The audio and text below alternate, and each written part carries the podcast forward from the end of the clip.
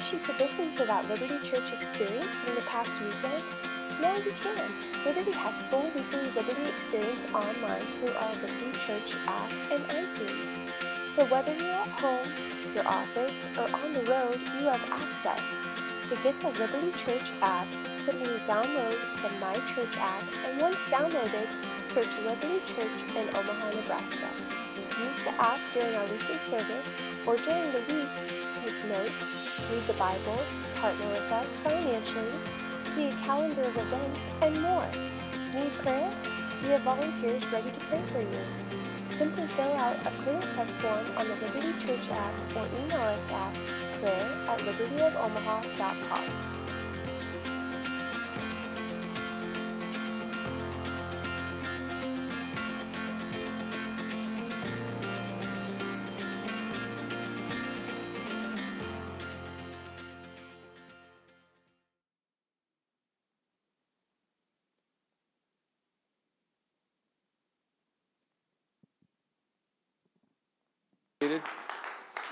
Hallelujah.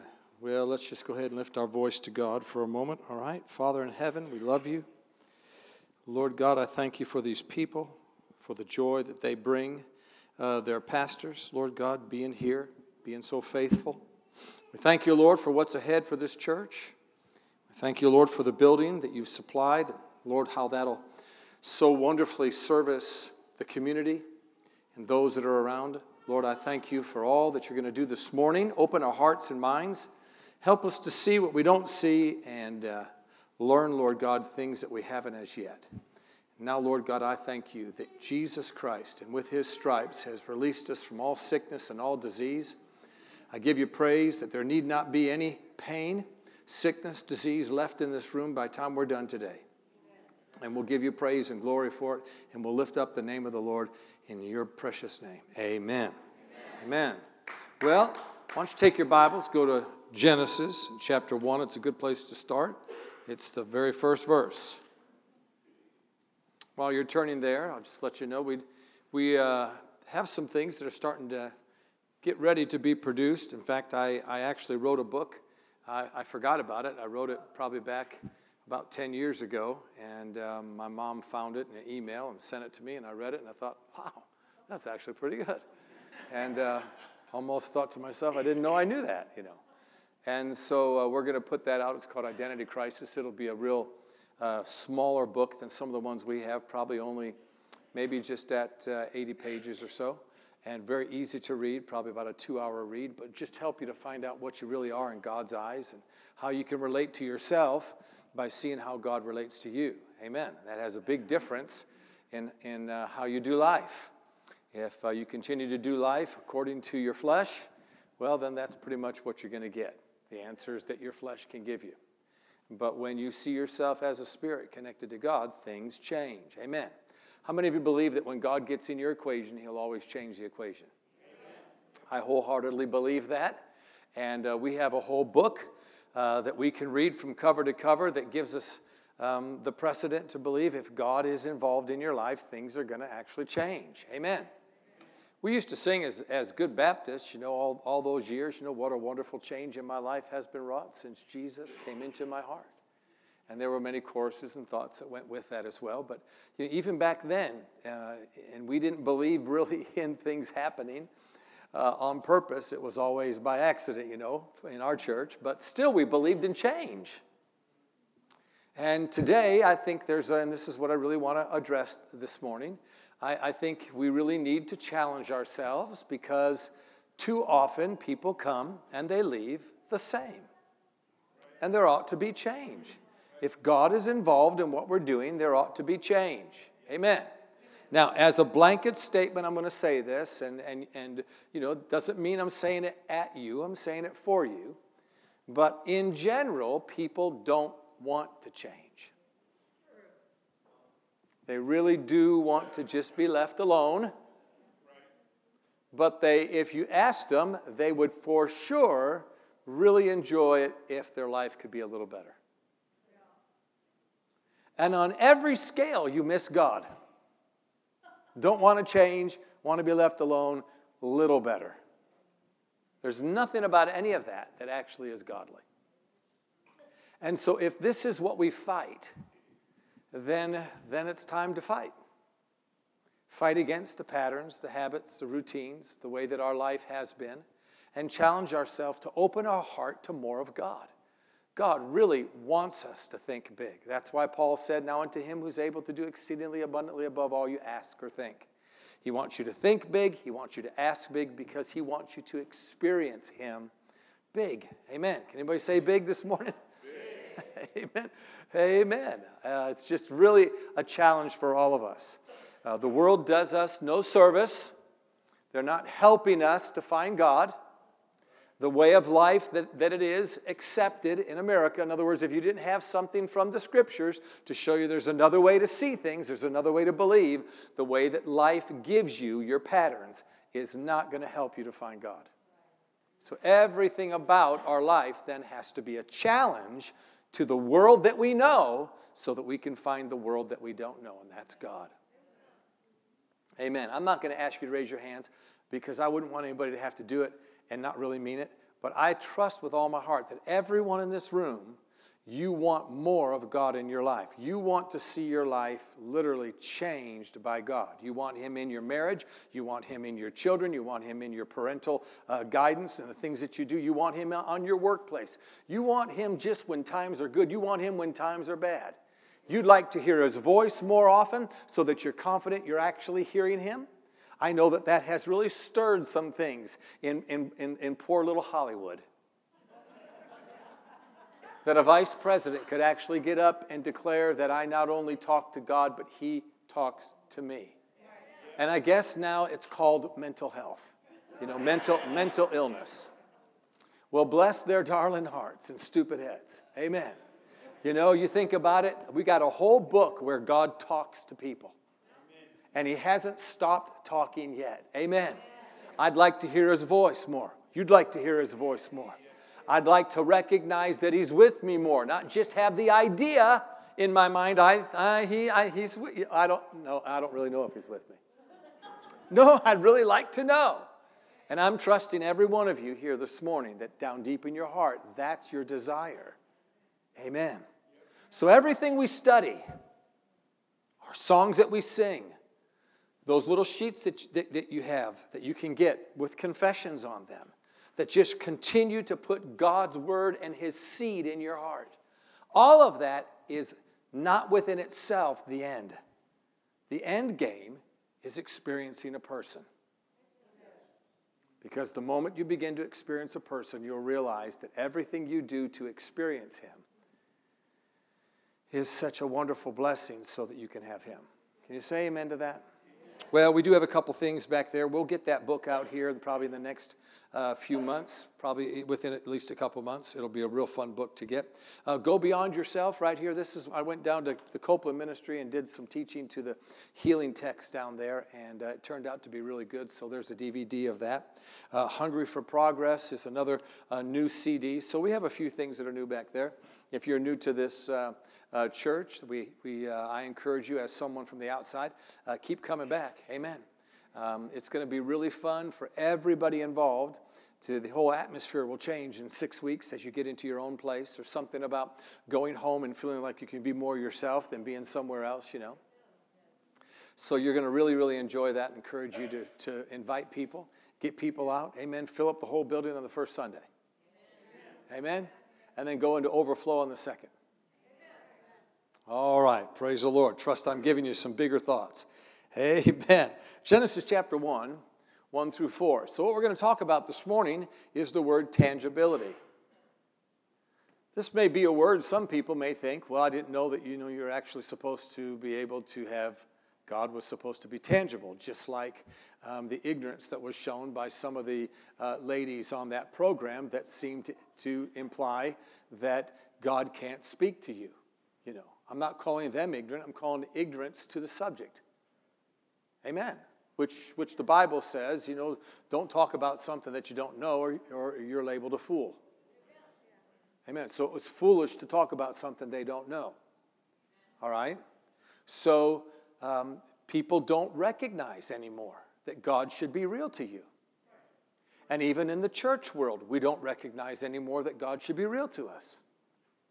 We, we uh, enjoy. In fact, I was just at a conference um, where it was a greater faith conference.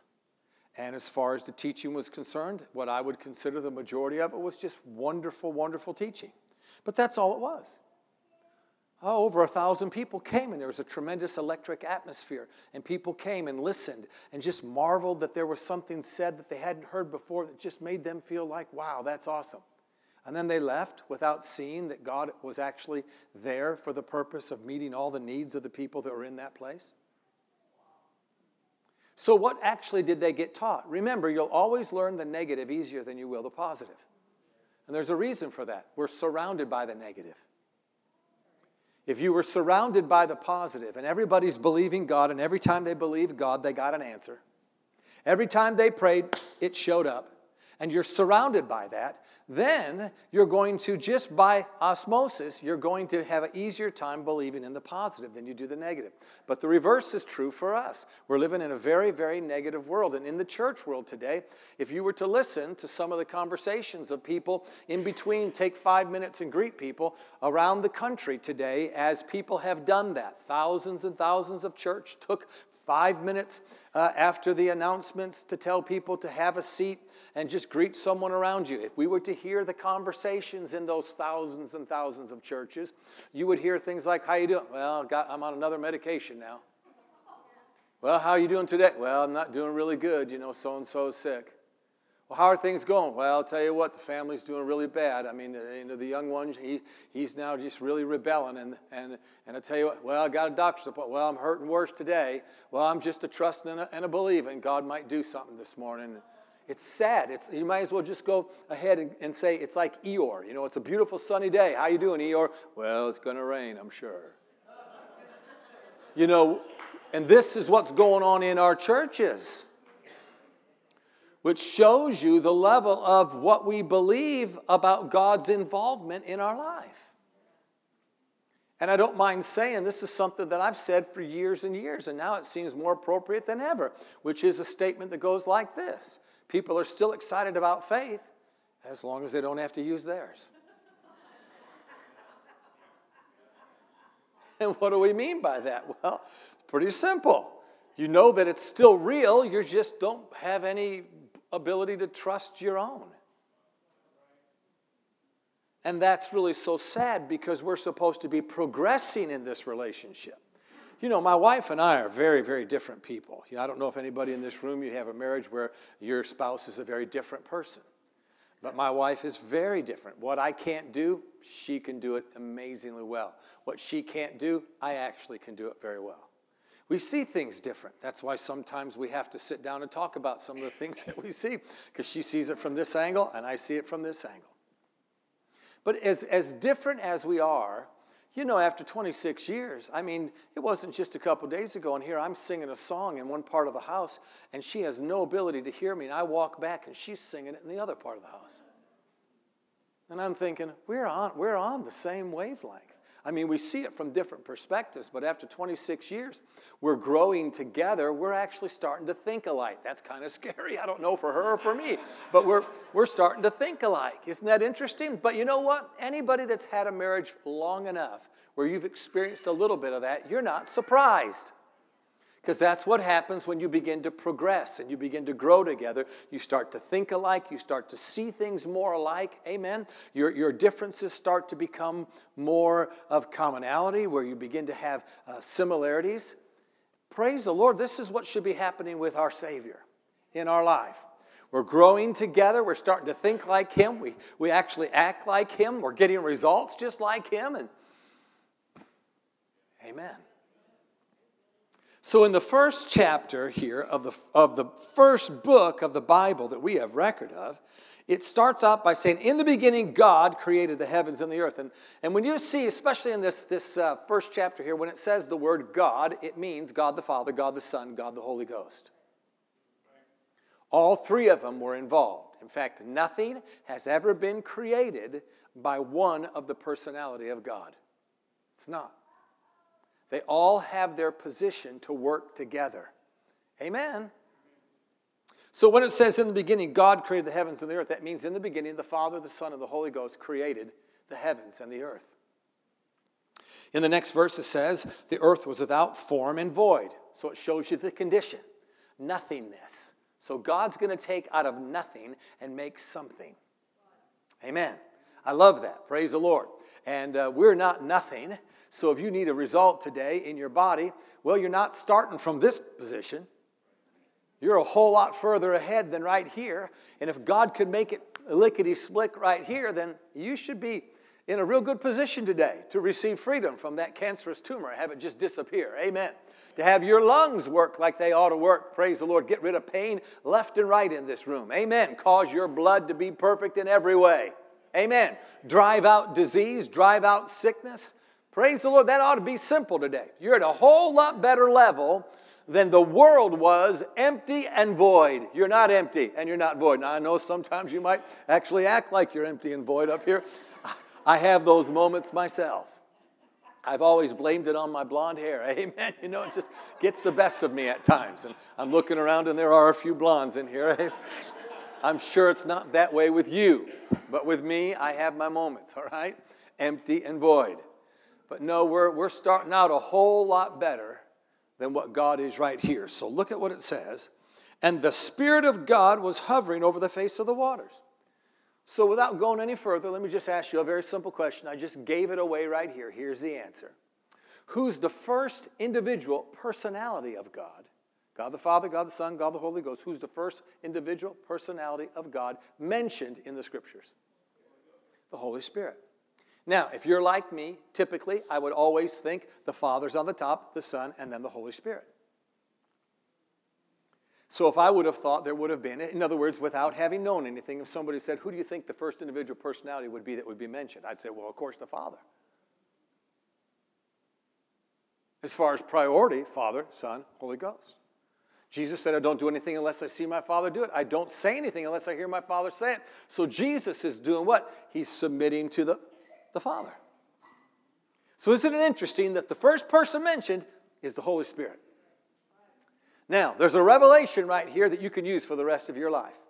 And the first thing that I want to say about this is over in John chapter 16, we won't turn there, but 7 and 8, Jesus said, It is to your advantage that I physically leave. Well, come on now. Look at all the miracles that Jesus did. Look at all the signs and the wonders that Jesus did. People reached out and touched the hem of his garment, not even him, just the hem of his garment, and they felt power come out of him and go into their bodies and release them from all their sickness and disease. You'd say, Jesus, don't leave. Don't, we, we need you here. And today, with modern technology, I mean, he could be on some other part of the world and someone's got their phone out and we could be what? Live streaming it and see it right here today. So we could keep track of him wherever he was. And yet he said, It's better that I go why? Because when I go, my Father's going to send someone.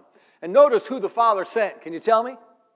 The Holy Spirit. So the first person mentioned is the Holy Spirit.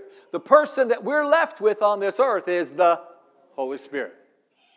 Well, my goodness seems to me, if I could put two and two together, what I'm going to find out about what he's doing right here and how he takes nothing and makes something ought to then work in my life because he's the same person, not only here, but when you accept Christ, he's the person that comes and lives inside your heart.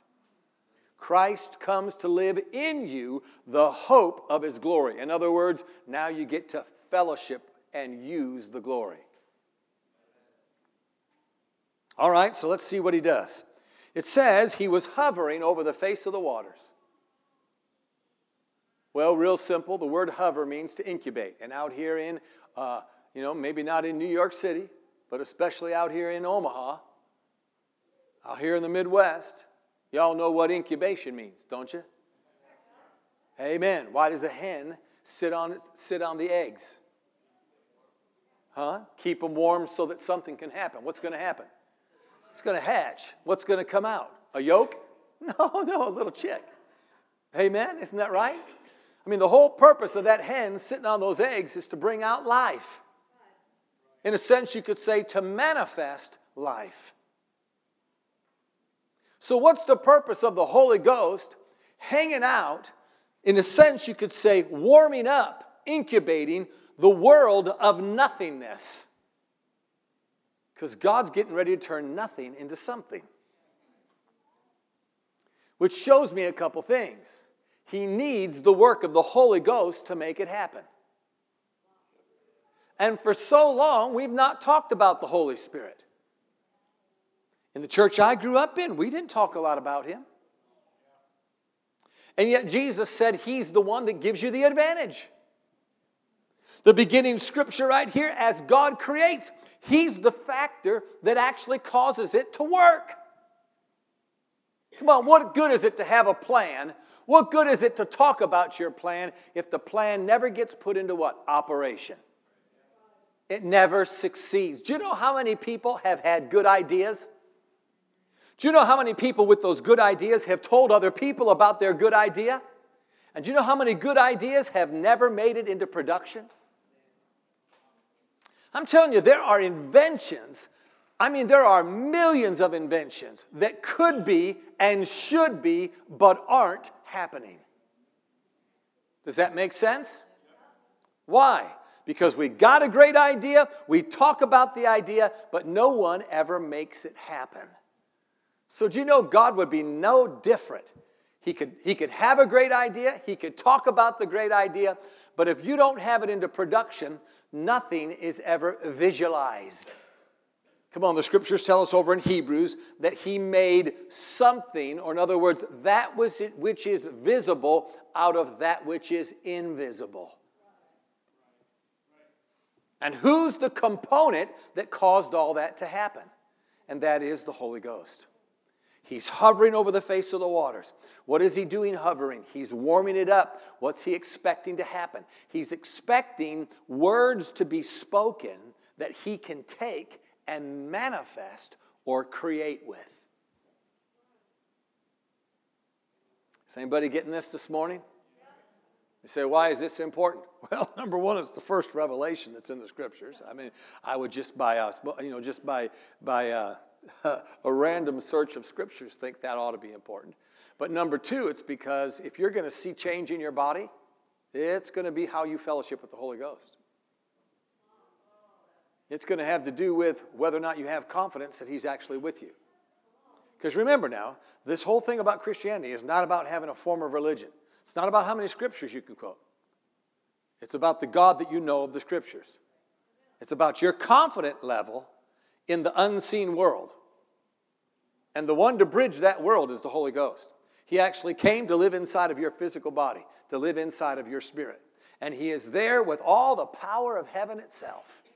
To do what? To bring life to you, to bring health to you, to bring change into your life.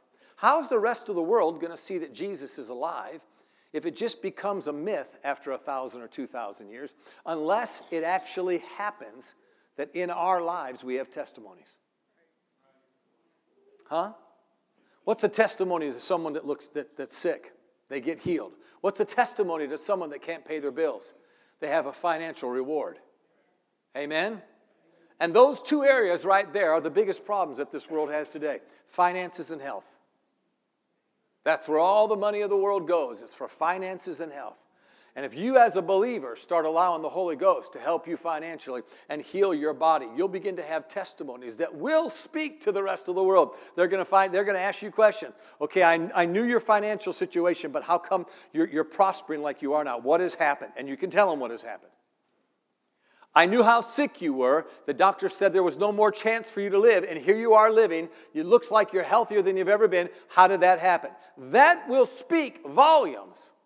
We're trying to give someone a scripture and preach to them might go right out over their head and in one ear, not the other. But when you show somebody a testimony, that will speak volumes. Well, the original testimony is God took out of nothing and made something. And this hard copy that we're walking on, this planet we're walking on, and all that we see on this planet is a direct result of the fact that Jesus said in verse 3 Let light be, and light was. And it only occurred because the Holy Ghost was already there warming things up. So let me say something to you. I'm trying my best with my, especially my youngest. She is the one that we have to work on a little bit more than the others.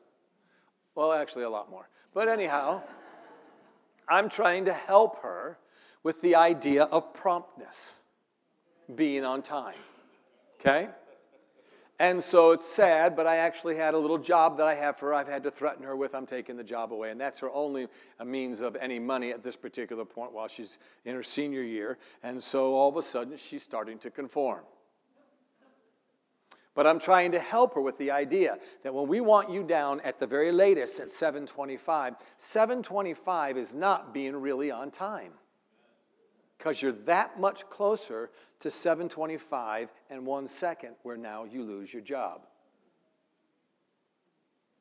She came down at 726 and, and she said, uh, It's only the first time. I was only a minute late. And I said, Okay, that's one strike against you. And the very next time you lose your job. I said, if you want to know why I'm being so hard on you, it's because your whole entire life you've rebelled against the idea of what your mother and I have said as far as an, an adequate time for you to be ready. And you've pushed the family clock the whole, your whole life. And if you're going to, you're to have jobs, you better learn this. Otherwise, you'll be fired constantly because you're late. So I, I told her the other day, I said, So you've, you've missed one miss. I said, So let me show you how for the rest of this, this school year you don't have to lose your job. Consider that 720 is the latest that you can be down. And then you're early for your 725 deadline. And if something happens and it's 722 or 23, you're still early. Because back in my day, early, or excuse me, on time was when you were there 10 to 15 minutes early, so that the moment the clock struck eight, you're already engaged in your job. You're not just getting there saying, I made it, I made it. Well, it takes you another 10 minutes to get yourself ready. Does anybody know what I'm talking about? On time was always early, not just on the moment. I want you to know that the Holy Spirit gets this this principle. Because before God ever said, light be, where was he? He was already there, he was already working, and he was already making provision for what would be spoken ahead of time. Does that help anybody? I heard a guy last night, you know, and he's doing a great job with producing miracles, which is awesome. But you know, he needed a little help in this one particular area. He said, you know, you can't, we can't control the manifestation. That's up to God. You know, when it happens or when it doesn't happen, that's just up to God. Well, I greatly dis- disagree with that because the manifestation is the Holy Ghost. And where is He? He's showing you a principle here. What He was like here, He's always going to be like. This is why it's a revelation. In your life, when you need God, you can, you can bank on the fact He's already been there, knowing what you need before you need it. Are there any other scriptures that talk like that? Well, even Jesus made that comment. Your Heavenly Father knows what you need before you pray.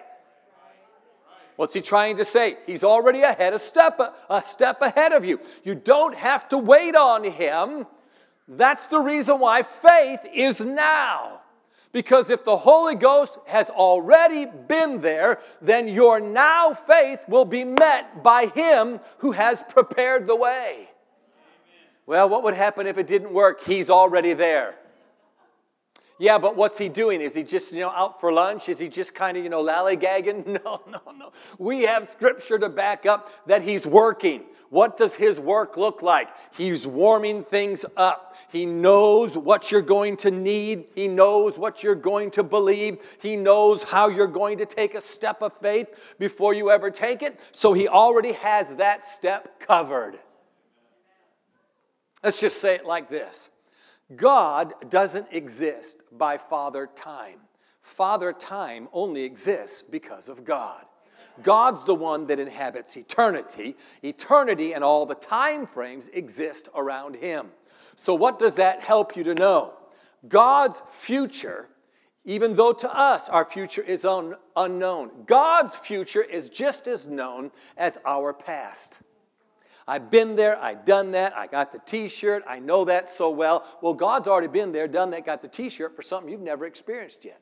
Yes. Amen. Amen. So the idea that God's all frantic up in heaven going, I got so many calls today, everybody, I can't handle any more business, and he's running around like a chicken with its head cut off because he's not very organized, that is a wrong conception of God. God sees it all, knows it all, has already planned for it all, and if that's not good enough, he sent you a guy that likes to warm things up. Amen. Amen that likes to prepare things for your words to say, I'm not to die, but I am to, bam, the Holy Ghost is in there. In what? In that word. God loves for you to say, I tell you what, I'm not sitting here any longer. I don't care if I have pain. I'm going to work. And in your first step, the Holy Ghost is with you. Amen. People say all the time, Well, I believe I'm well. So you're back at work? Well, well oh, I'm, you know, I, uh, no, I haven't gone back to work. Well, I guess you don't believe you're well. Well, what do you mean? I said, You just said you believe you're well. Think back to the days when you were well. Did you go to work? Well, of course, because I was well. well. You just said you believed you're well. Why aren't you back at work? Which shows what? It shows the fallacy of what we call belief today. When people say they believe today, it just means they agree with the idea that something might happen in the future. They don't actually believe anything's going to happen right now.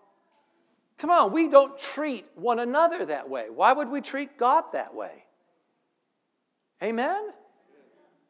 You know, I mean, you think about it. I mean, we treat one another so well. Pastor says, when are you going to arrive? It's around 3.30.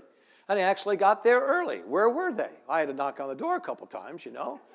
But, but um, they were in the house, prepared for me to show up. Why? Out of respect. How, how, how respectful would it have been if, you know, if 4.30 rolled around and I'm still sitting on the front porch wondering where in the world they are. Because they didn't what? They didn't respect my word. How respectful would it have been to not tell them and show up three hours later when they're all ready for me to be there at 3.30? See, we don't even do one another like that, but we do God like that all the time. He says, You can count on me because I've already healed you and set you free. Yeah, well, I'll believe that when I see it. Well, you, that may not come out of your mouth, but actually the way that we actually do life, that's still what we're saying. We can only actually perform life when we see it. But God says believing is seeing. Well, it got real quiet in this Presbyterian church right here, amen. huh? Huh? See, you start talking like this, all of a sudden everybody gets quiet because this is how we've allowed ourselves to slip. We've slipped back into what? Just good old Good old doubt and unbelief. And I'm bringing some verses of scripture like this to you this morning to give you a shot in the arm as to the reason why. See, if you're, if you're not confident, if you're of the persuasion, Brother Jim, if you prayed for me, I know I'll be healed, but if I pray for myself, I'm not really sure. See, you know, I believe in faith as long as I don't have to use mine. If that's where we might be, well, first of all, if that's where you are, God, there's no condemnation. God wants to bring you up out of that until you're so confident within your own relationship that you can pray any prayer you want to, and bam, you're, you're walking in that wonderful presence. Amen? But I'm giving you a scriptures like this and a message like this because if you're in a place where you're not very actively, uh, progressively experiencing God, there has to be something from the Bible that's going to change your mind. I can't just tell you to step out beyond yourself and experience Him if everything inside of you and, and the way that you see life, your perspective is when I do that, I'm going to die unless I give you something that's going to override that and tell you, I don't care if it looks like I'm going to die. I know what the Holy Ghost is doing right now, and I know that He's so faithful to the Word that just like when Jesus said, Light be, boom, it was, that if I say, Thank you, Lord, that I'm healed through the stripes of Jesus, here I go, I won't fall. I won't die. I won't get worse. It won't be a tragedy.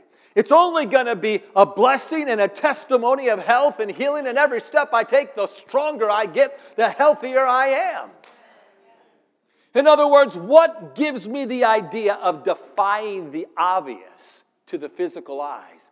Unless I have something to support my heart that knows more than my eyes do. Paul said, Don't look at the things which you see, look at the things which you don't see. What does that mean? Well, there's a greater world in the unseen world than there is in the seen one. And this is the glory of God, God's presence. Amen. That was here first. What we have come to believe is so tangible is just really a very passing world that has little tangibility compared to God. Look over, if you will, at some more scriptures, the third chapter of Genesis, real quickly. Is everybody doing okay? It's 1109. Amen. Everybody should be hunkered down for at least another 10 or 15 minutes. No problem. Right? Amen. There's some healings that are going to take place here this morning. Hallelujah. Amen. And if you're not going to move, we're going to drag you around the room until you do move. Amen.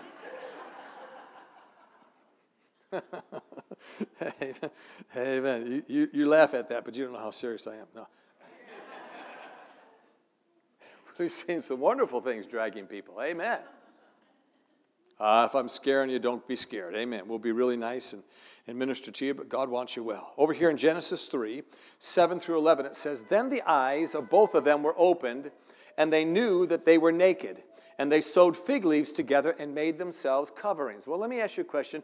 Why would they make themselves coverings? Why would that be the priority? Or, in other words, let me say it coming from a different perspective. The fact that when they sinned, now they, now they beheld their nakedness. So, does that seem to indicate that maybe they weren't naked before they sinned? And maybe the fact that they so quickly tried to cover up is because coverings is something that they were used to having. And now you go over to the Apostle Paul and his, his revelation there in 2 Corinthians 5, and you see that Paul said, I'm groaning. Well, anytime someone groans, you know something must be wrong, right? I mean, people just don't go, oh, oh, and, and, and everything. How you doing? I'm doing awesome. Uh, uh. No, no, no, some, something's wrong, right? Something's wrong. So Paul was groaning, and someone asked him, why are you groaning? He said, ah, I'm groaning because, well, to get this, so you don't take this wrong, I'm not trying to take my clothes off, and everybody goes, thank you, Paul, we don't, we don't want you to take your clothes off. He said, well, actually, I want to be further clothed with my heavenly clothing until I get so full of God that my flesh is no longer the priority.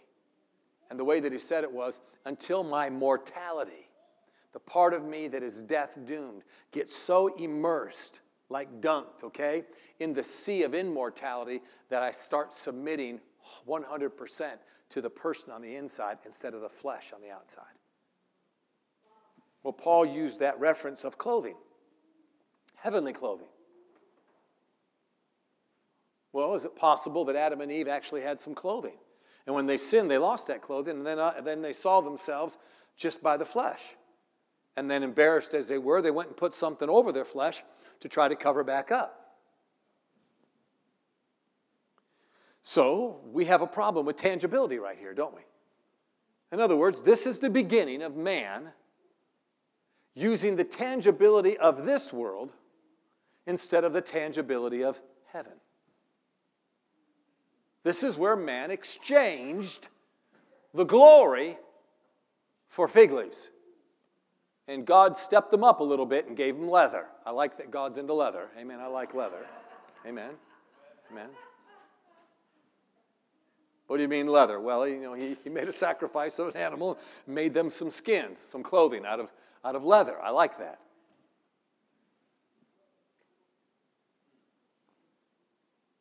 But this is where everything went south. The wheels came off right here. And forevermore now, man has been concerned about the tangibility of the flesh world, where that was something that God always took care of. See, when man was connected to God, did he, did he have to work for food? No, no, no. Did he, did he have to uh, do certain things to make sure that his body stayed healthy? No.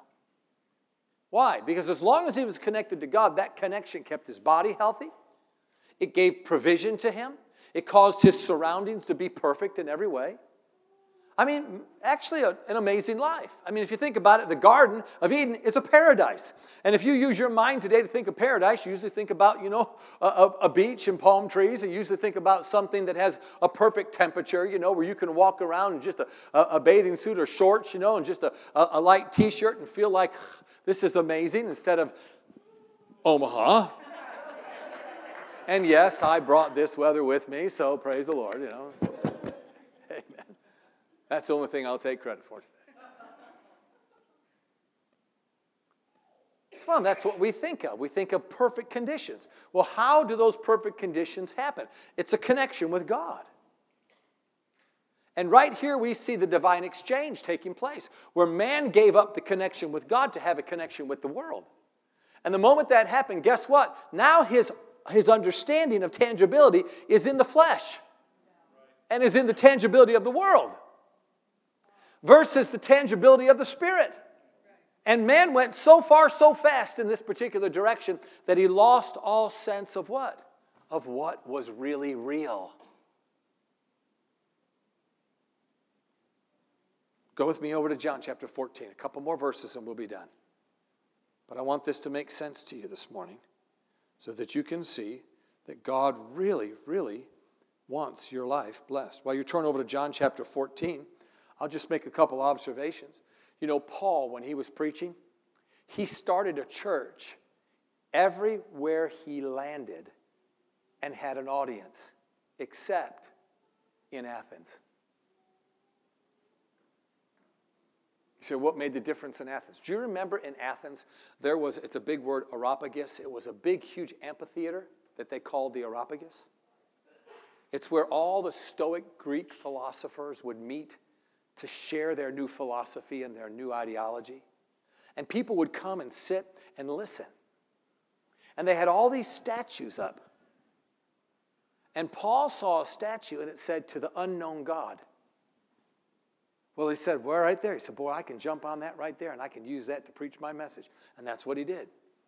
He said, You know, you got all these statues out there that you're, he said, but there's one that you don't know who he is. He said, Well, that's the one actually who I know. He said, and in him we live and we move and we have our being. And it sounds so good. You know, we sing songs, in him we live, in him we move, in him we have our being. But you know that message was an utter failure? I said that message was an utter failure. Out of all those thousands of people there, there were only a few people that actually were converted. You know what the rest of them said? We'll come back and hear you on this matter again. And guess what? Paul didn't establish a church there. Why? Because there was no miraculous, there was no heavenly tangibility. Nothing happened, in other words. And he sailed from Athens to Corinth. And over in 1 Corinthians, we have then the record in the second chapter of what Paul said and Paul's change of heart. He said, When I came to you, I came in fear and in trembling.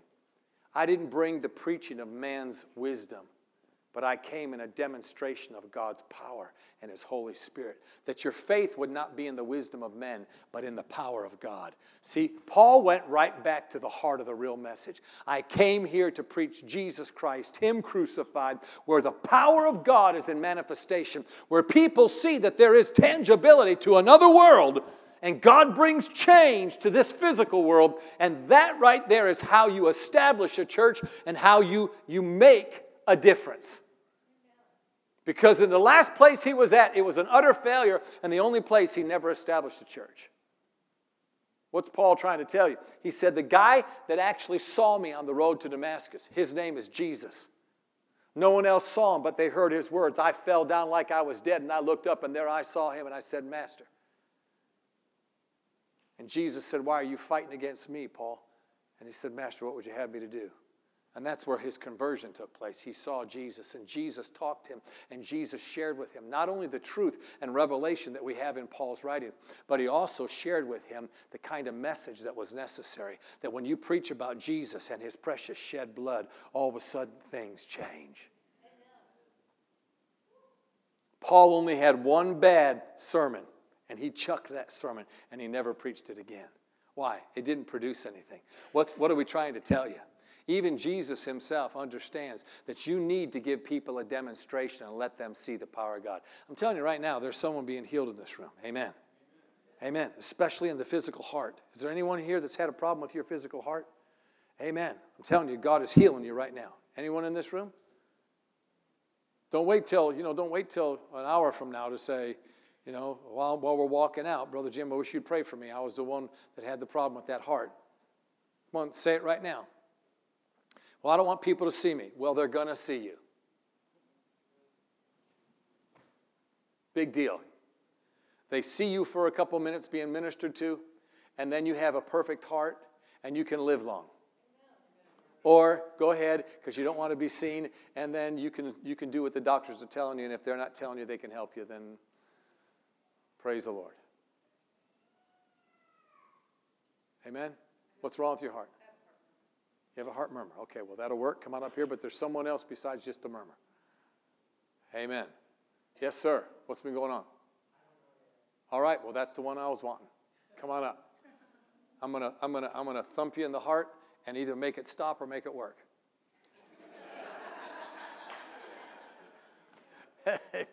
it gives you a choice, right?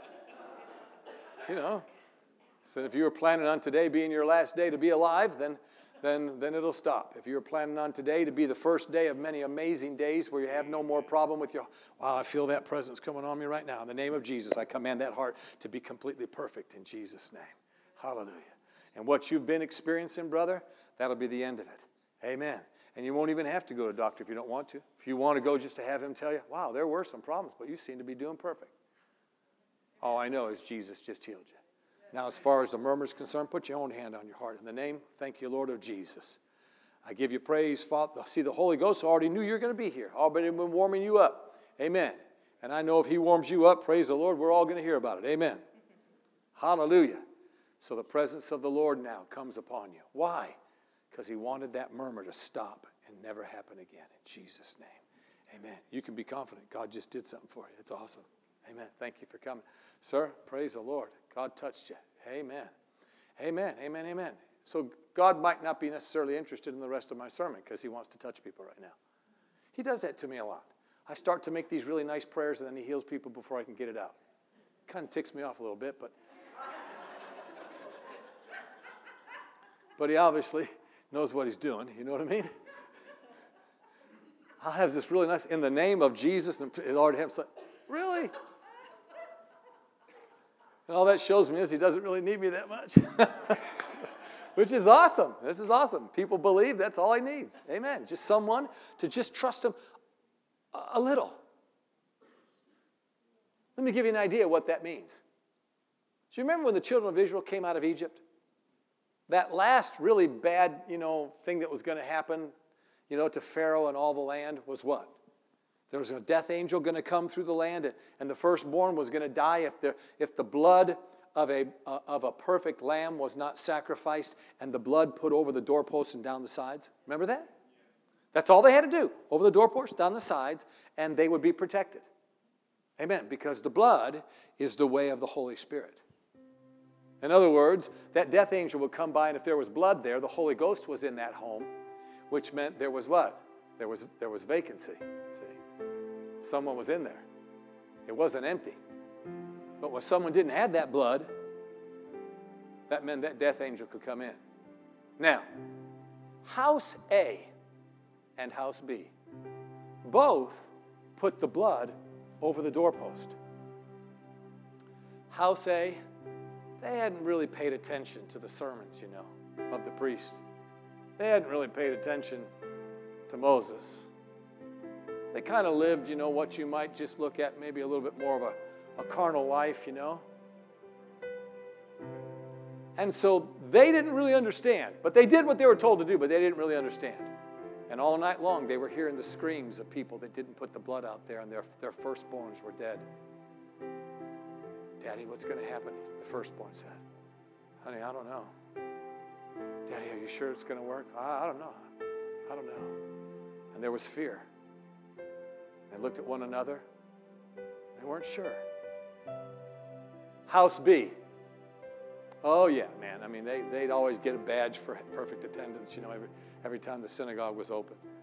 They knew all the scriptures. And they were just dancing and praising God, worshiping the Lord. Woo! We've got this victory tonight. Hallelujah. Thank God we put the blood out there. We've got this victory. We got this victory. Let me ask you a question. When that night was over and that morning came, the firstborn sons in house A and house B, were they alive? They weren't, weren't they? Now, isn't it interesting that it looked different, but they were both alive? So, in one sense, you could say the questions that House A had didn't hinder them from receiving their miracle because they did what? They had enough faith in the blood.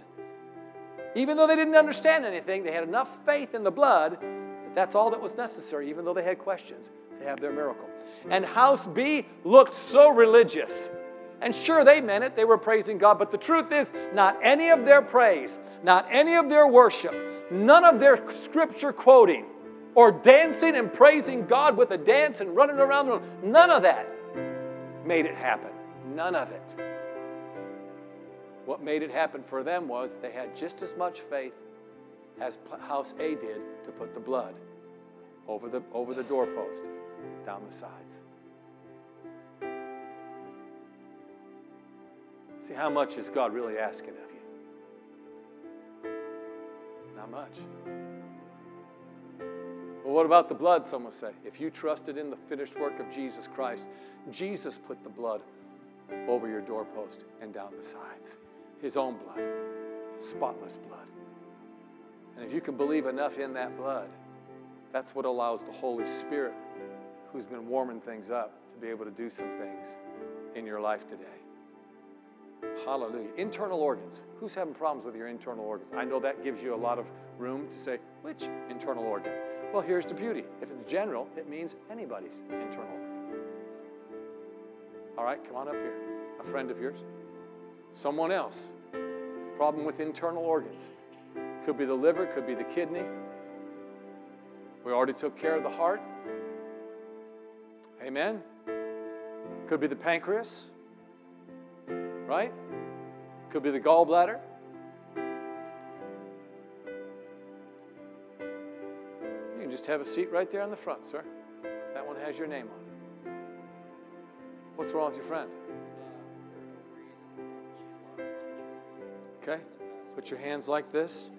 It's only going to work if you call her and tell her we prayed for her. In the wonderful name of Jesus, we set her right with our words, and I command the life to make those ovaries perfect, and she'll not lose another child in Jesus' name. Amen.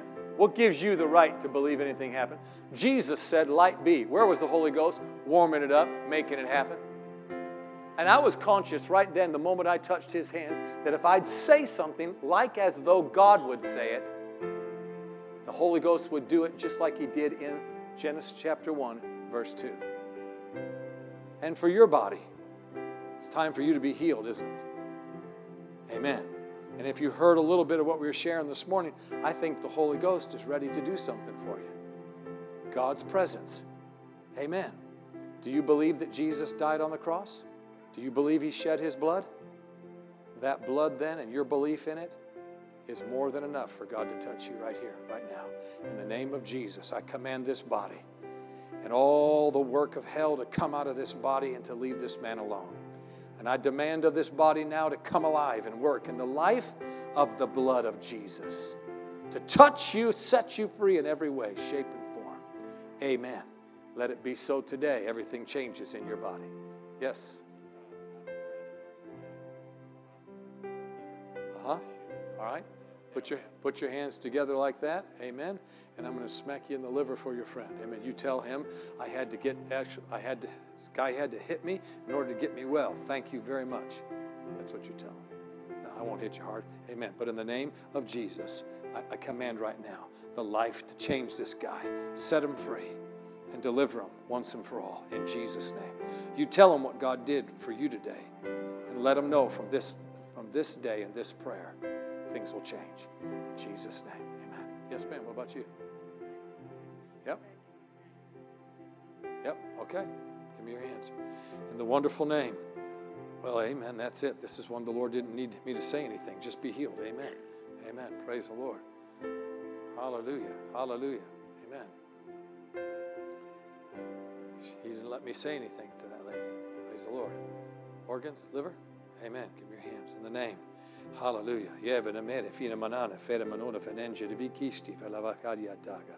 Hallelujah. Not only will the anointing of God increase upon you for the service of the Lord, hallelujah, but the wonderful presence of God that's upon you now moves into that liver to set you free.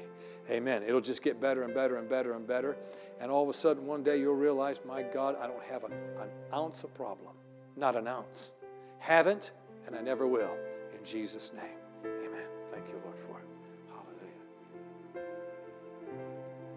Yes, sir. Diabetes? Amen. So has the pancreas been affected? I think it's more liver. The liver? Liver? All right. Amen. Put your hands just like this in the name. Ye manamine fari salviate lo mostonso eramende fedevisti. Well, that's pretty much the end of that, brother. Amen. I'm telling you right there, Jesus just did something. Hallelujah. Hallelujah. Hallelujah. Yes, ma'am. What about you? Diabetes. We don't want that anymore. Care if it's a type 2, type 3, type 4. It don't matter. Jesus set you, well, that's it right there. In the name, I command that to come out of you and loose, you. loose you and set you free. The Lord loves you, and His love moves right into your internal organs to make them right where they were wrong. In Jesus' name. Amen. Amen. Hallelujah. Lift your hands for just a moment. Father, thank you so much. Did you have something else? Amen. Come on up. What's wrong with your brother? Fell on ice and jammed his shoulder real Yep. We'll tell him we prayed for him this morning. Yes. Amen. Amen. The shoulder will go back into play. Amen. Hallelujah. Lord, I had a really good prayer for him, and you just healed him anyhow. Amen. Thank you, Lord Jesus. Hallelujah. Take a little bit of that for you if you need anything extra. Hallelujah. Glory. Praise the Lord. Oh, you snuck up in here. What's wrong with your grandson? Uh, type 1 diabetes. Yep. Amen. So Lord, I give you praise that this young boy, he don't know the difference. So we put a healing on him right now and demand that his body literally change overnight in Jesus' name. Amen. What a joy it'll be to see it. Hallelujah. Father, in this place today, the things that you've said, I give you praise for it, Lord. It's truth that we need to hear. If there's anyone in this room present that does not know Jesus Christ as Lord and Savior, I'm praying for them right here and right now. Lord, even the demons believe in Jesus, but Lord, it does them no good because they've not made him their Lord. So this morning, I pray for that one if there is one, and more if there is more, that all religion will go out the window and someone would come to meet Jesus just as he is, and it would be the new reality of their life. With every head bowed, every eye closed, if you're in this room here this morning, you can put your hands down. And you've never experienced Jesus Christ. You don't know for certain that, that you're going to heaven because you're not sure that you're born again. And yet, it's such a simple thing to open up your heart and believe in Him and put your trust in Him. What He did for you, all you do is just call out and say, I want that to be mine now, Lord. I accept you as my Lord, and I accept this wonderful gift. But if that's you this morning, you've never done that, would you raise your hand right now and give us an opportunity in this church and these pastors and these staff members the opportunity to serve you and to honor you? Would you lift up your hand and say, Brother Jim, I'd like to receive Jesus as my Savior this morning? I want to make sure before I leave this room that I know for sure my name's written in the Lamb's Book of Life. I'm going to heaven when I die. I want to make sure that Jesus is my Lord. I don't want to live another day without His presence being the, being the one that I actually I give my heart and attention to. Is there anyone in this room? I would assume then everybody's born again. Praise the Lord. You can look up here. We actually have done really well. You can keep playing right there. I'm going to go ahead and read you this last scripture because it really does, from the mouth of Jesus himself, it really does show you what we're talking about. Starting in the 17th verse in the Amplified Version, it says, Jesus said, The Spirit of truth, whom the world cannot receive or welcome or take to its heart. because it does not see him, know him, or recognize him. But you know and recognize him, for he lives with you constantly and will be in you. I will not leave you as orphans, comfortless, desolate, forlorn, or helpless. I will come back to you. Just a little while now, and the world will not see me anymore, but you will see me. Because I live, you will live also. And at that time, when the day comes, you will know for yourselves. Folks, this is the New Testament. When you know for yourself. The Old Testament, you would know because the priest told you. You would know because the judge told you. You would know because the prophet told you. But Jesus said there's a different day coming where you'll all begin to experience God for yourself. And then you'll have your own relationship with Him where He'll go with you wherever you go. You'll be able to confide in Him and get answers from Him just like you would if you had to go to the priest or the prophet. He said, You will know for yourselves that I am in my Father, you are in me, and I am in you. The person who has my commands and keeps them is the one who really loves me. And whoever really loves me will be loved by my Father, and I too will love him. Notice what else it says. And I will show, reveal, manifest myself to him. And the last part I can never get away with it says, I will let myself be clearly seen by him, and I will make myself real to him. Do you see what this whole Bible is about? It's not about the stories, it's not about the doctrine. It's about all of it helping you to find somebody that's so real that when you do, he'll make himself real to you. And you'll see him, you'll know him, you'll recognize him, and your faith in him will work just like it did from Jesus to God the Father, now from you to Jesus. Come on, I want to encourage you. Let's take a step up today. There are so many experiences we're missing because we're not willing to step beyond ourselves. Well, most people don't because they don't know what they're stepping into. You know, my, my in laws are dairy farmers, and you better really watch what you're stepping into. Huh? Because when you do, it's pretty well on you for a while. You know what I mean? You can try to get out of it, but it usually goes home with you. Huh? If we know the Holy Ghost is the person that's all the while preparing soil and ground for new experiences and new horizons, wonderful feelings of painless health in your body, blessing to your finances, why are we not stepping beyond ourselves more often to experience what you can only experience when you do? The old timers used to say it this way, and I'll stop with this. Real faith is where you put yourself on purpose in a position where you can't go back. Pseudo faith is where you have a way out just in case God fails you. Folks, I want to push myself away from the dock far enough where if I got nervous, I, I, I couldn't get back. I'd actually have to just turn and face my fear and find out that Jesus was always there. Because when you experience Him once, all that tells you is you can experience Him now for the rest of your life. He'll never leave you, He'll never forsake you. God doesn't have to come find you in the cool of the day because once Jesus comes into your heart, He's always there. Amen. Hallelujah. Lift your hands and let's just shout amen for a moment. Glory to God. Hallelujah. Thank you, Lord, for doing what we can't do ourselves for being so faithful that we can step out beyond our insecurities and will only find you. Not devastation, not more pain, not destruction, not death, but we find God. Amen. Pastor, if you'd come.